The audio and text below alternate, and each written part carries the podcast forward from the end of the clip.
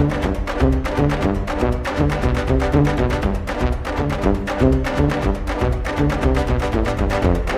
Dear Balkan listeners, today my guest is Nemanja Živkovic, who is CEO and co-founder of Funky Marketing Agency in Novi Sad, Serbia. He is a business developer and marketing professional. He worked with organizations and individuals from different industries, from entrepreneurs, startups, companies to agencies. He also worked in NGOs for many years to educate and help young people to build their own business. Today we're going to talk about entrepreneurship in the Balkans, its pros and cons for young generation Let's see what Nemanja will tell us. Dear Nemanja, welcome to Balkan Pod. Hey, hey, good to hear you here. Actually, I cannot tell you how happy I am to talk with you after many years. So it's really great pleasure for me to host you here. Yeah, it's been a, it's been a long time coming, and uh, like I still need to visit Turkey, so expect me soon over there. I hope I'm waiting you here. Nemanja, if you want, we can start with my question because I have a lot of things to ask you about your job and your experiences. Today, I would like to revolve this talk around your story and your experiences. Let's start with the idea of funky marketing. How did you start this journey? What is the story behind this startup? Could you tell us something about this? Yeah, I wouldn't call us a startup. We're like basically more than more like an agency, but like a company. I like to call us a team that is working with B2B fast growing software based companies, mostly based in the US, but also in Europe. One of them is, is in Turkey as well, where we help them with demand generation. We basically, I will tell it in a way that, that the wider audience can understand it. So we use some things that are common for the B2C, where it's like business to customer, like emotions, feelings, people being human and we take them into b2b business to business sphere when everything is is great.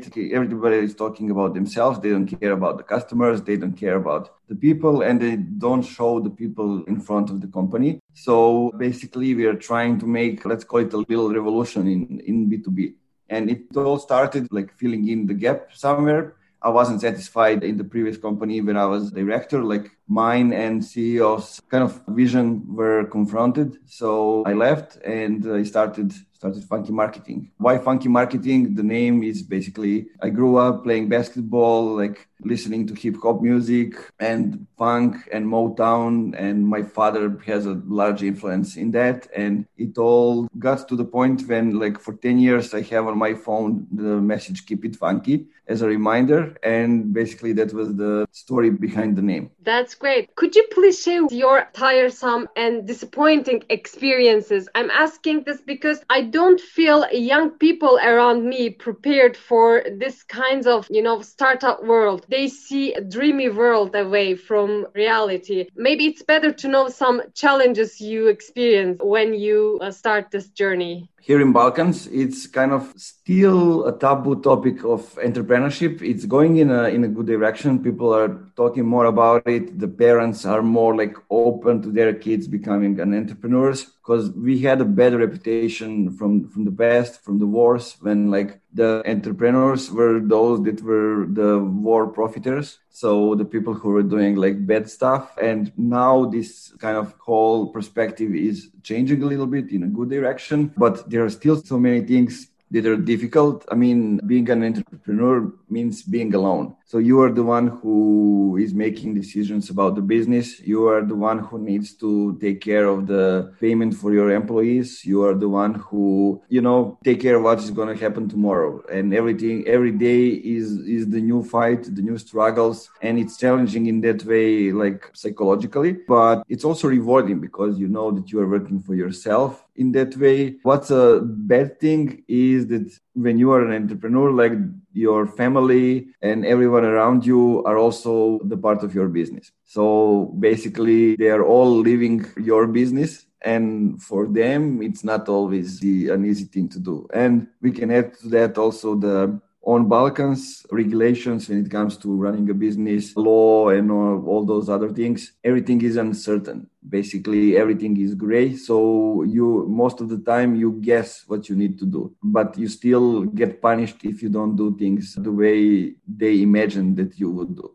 Actually, you know, many students in the Balkans move to London, Germany, or let's say United States after graduation to make more money and better future maybe. But you stayed. So my question is how you found the reason to stay? Maybe you could have been more successful with more money in Germany. I moved to the whole different part of the country. So I'm now based in, in Novi Sad, which is the second biggest city in Serbia and the city where diversity is one of the things that are of value and so many different people from different areas and it's the, the center of the IT industry here in Serbia and it's like living abroad to be honest. It's a little bit different because there are people coming to work in it companies from different parts of the world. And uh, like you can have coffee with somebody who is not from serbia and talk in different languages. And for my business it's the same where i'm based. So i don't make money based on the demographics because i have clients who are all around the world like from us turkey europe balkans all around the world. And uh, so for me it's the same where i'm located based on that. Now it's different because like my wife works from 8 to 4 and it's different because i cannot do everything that i want to until the situation is like that. But i mean when it comes to the opportunities there are opportunities here as well.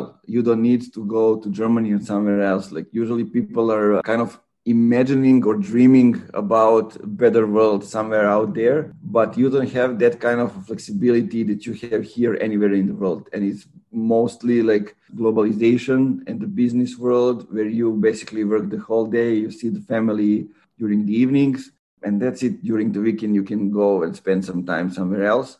And here you have more flexibility than that. So i think there are a lot of benefits of like staying here and developing business from here. Maybe it's not the best, depending on the way on the business that you want to start. Those are kind of the variation, but still it has a lot of cons to it. I see you talk about opportunities people can find in the Balkans. I'm wondering this, and I would like to talk about this. Is this region or only Serbia where you live ideal for startups or ideal for some companies? I mean, can you say that potential startup or business owners will find a variety of reason to start their uh, new enterprise in the Balkans? and lots of opportunities for growth and profits. Yeah, it's happening because here i don't know the labor is still cheaper than uh, i don't know hiring somebody from the us or somebody from the eu but people have the same knowledge even better especially when it comes to technical knowledge so like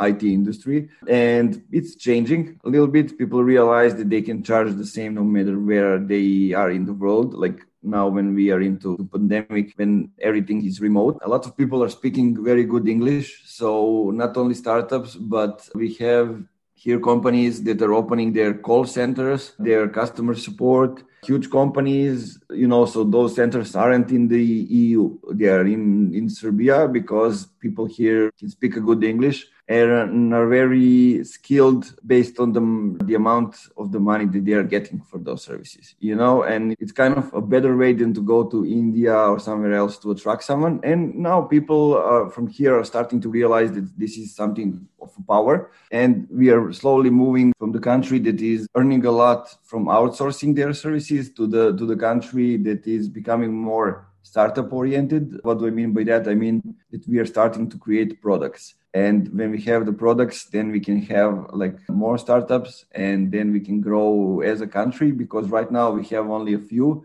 from which people can get experiences. And you know, if uh, you don't have experience and you can't learn based on an example, it's hard to to kind of do something similar or develop something similar.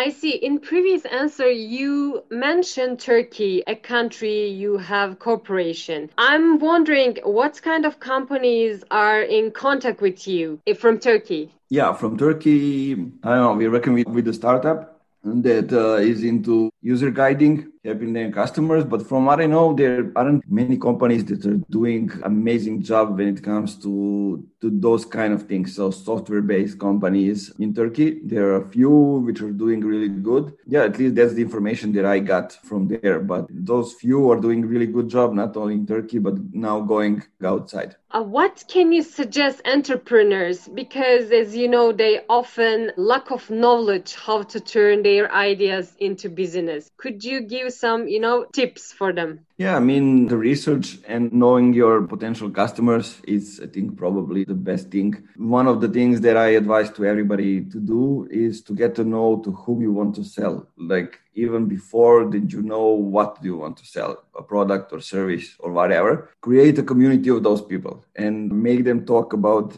their problems you can just overlook it and just like take what are the problems how do they talk about them what can be the possible solutions and when you do that, then you come up with one product, another product, a service, all depending on that. But you need to get to know the potential customers or the clients. That's the most important part to talk with them and to get to know them and then go into developing a product or the customer or whatever. Like a lot of times, what's happening is, especially in my world, like two developers sit together and uh, they come up with a product because they think the product is needed. They needed it. And then, like, nobody wants it because they don't know for whom they are creating it. It's just their little world and their little perspective. So um, those are a couple of couple of things, but make sure that you have a problem that you want to solve and the problem is big enough.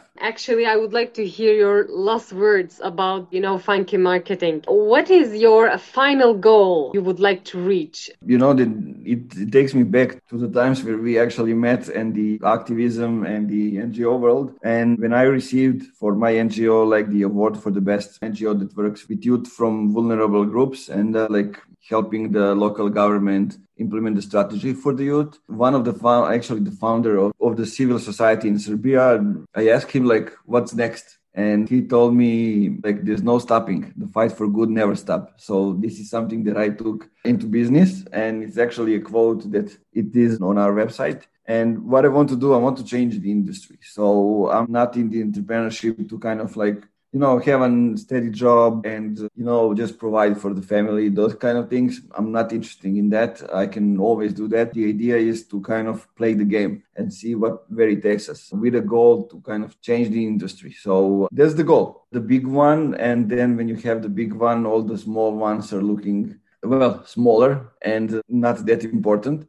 And you solve them easier based on that. And your focus is on the bigger goal because you need to change yourself, your team, your company, and then the others around you so you can get in the position to actually think about achieving that bigger goal. Dear Nemanja, thank you very much for sharing your time with us. I'm really glad to hear your voice and hear your advices for our audience. Thank you for inviting me, and it was always a pleasure talking with you after, I don't know, a few years, right?